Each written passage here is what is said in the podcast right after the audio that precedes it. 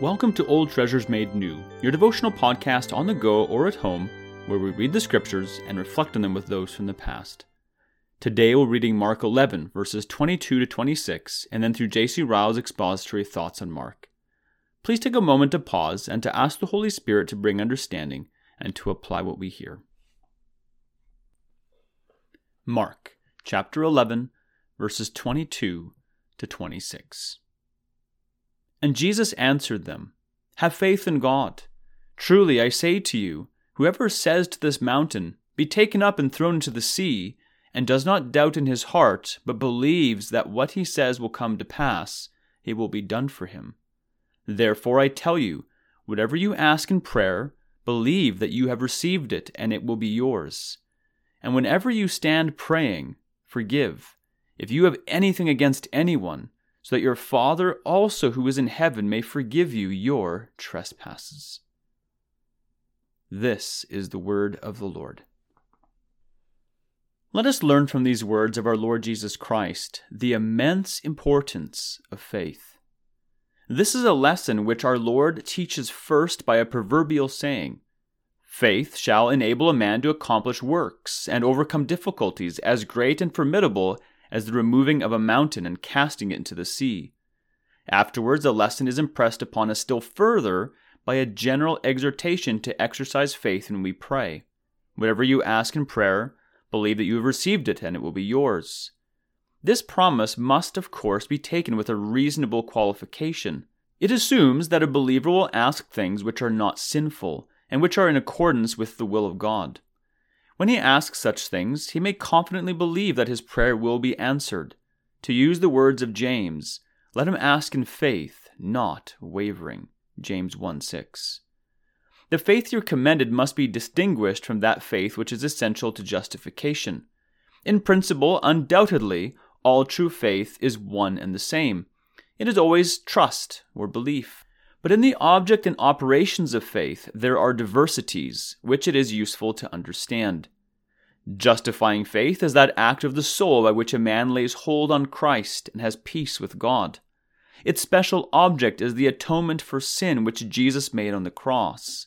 The faith spoken of in the passage now before us is a grace of more general signification, the fruit and companion of justifying faith, but still not to be confounded with it. It is rather a general confidence in God's power, wisdom, and goodwill toward believers, and its special objects are the promises, the word, and the character of God in Christ. Confidence in God's power and will to help every believer in Christ and in the truth of every word that God has spoken is the grand secret of success and prosperity in our religion. In fact, it is the very root of saving Christianity. By it the elders obtained a good report. He that comes unto God must believe that he is, and that he is a rewarder of those who seek him diligently. To know the full worth of it in the sight of God, we should often study the eleventh chapter of the Epistle to the Hebrews. Do we desire to grow in grace and in the knowledge of our Lord Jesus Christ? Do we wish to make progress in our religion and become strong Christians and not mere babes in spiritual things? Then let us pray daily for more faith and watch our faith with most jealous watchfulness. Here is the cornerstone of our religion. A flaw or weakness here will affect the whole condition of our inner man according to our faith, will be the degree of our peace, our hope, our joy, our decision in Christ's service, our boldness in confession, our strength in work, our patience in trial, our resignation in trouble, our sensible comfort in prayer. All, all will hinge on the proportion of our faith. Happy are they who know how to rest their whole weight continually on a covenant God, and to walk by faith and not by sight. He that believes shall not make haste. Isaiah 28:16. Let us learn for another thing from these verses the absolute necessity of a forgiving spirit toward others. This lesson is here taught us in a striking way. there is no immediate connection between the importance of faith, of which our Lord had just been speaking, and the subject of forgiving injuries. But the connecting link is prayer. First, we are told that faith is essential to the success of our prayers. But then it is added, no prayers can be heard which do not come from a forgiving heart. Whenever you stand praying, forgive. If you had anything against anyone, so that your Father also, who is in heaven, may forgive you your trespasses. The value of our prayers, we can all understand, depends exceedingly on the state of mind in which we offer them. But the point before us is one which receives far less attention than it deserves. Our prayers must not only be earnest, fervent, and sincere, and in the name of Christ, they must contain one more ingredient besides. They must come from a forgiving heart. We have no right to look for mercy if we are not ready to extend mercy to our brethren. We cannot really feel the sinfulness of the sin we ask to have pardoned if we cherish malice towards our fellow men. We must have the heart of a brother toward our neighbor on earth if we wish God to be our Father in heaven. We must not flatter ourselves that we have the spirit of adoption if we cannot bear and forbear. This is a heart searching subject. The quantity of malice, bitterness, and divisive spirit among Christians is fearfully great. No wonder that so many prayers seem to be thrown away and unheard. It is a subject which ought to come home to all classes of Christians. All have not equal gifts of knowledge and utterance in their approaches to God, but all can forgive their fellow men. It is a subject which our Lord Jesus Christ has taken special pains to impress on our minds.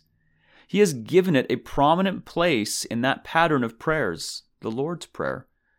We are all familiar from our infancy with the words, Forgive us our trespasses as we forgive them that trespass against us. Well would it be for many if they would consider what those words mean. Let us leave the passage with serious self inquiry do we know what it is to be a forgiving spirit? Can we forgive the injuries that we receive from time to time in this evil world? Can we pass over a transgression and pardon an offense? If not, where is our Christianity? If not, why should we wonder that our souls do not prosper? Let us resolve to amend our ways in this matter let us determine by God's grace to forgive, even as we hope to be forgiven.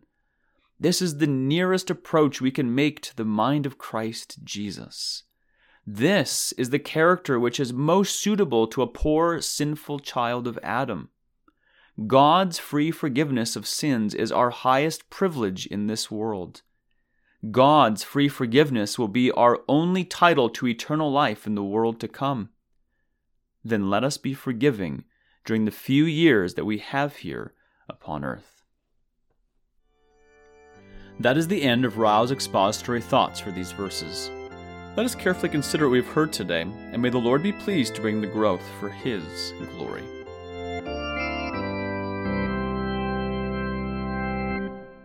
In considering what we've just heard, would you prayerfully ask yourself and others the following questions? First, do we desire to grow in grace, in the knowledge of Jesus Christ, and to make progress in becoming strong Christians? If so, do we regularly pray to grow in faith?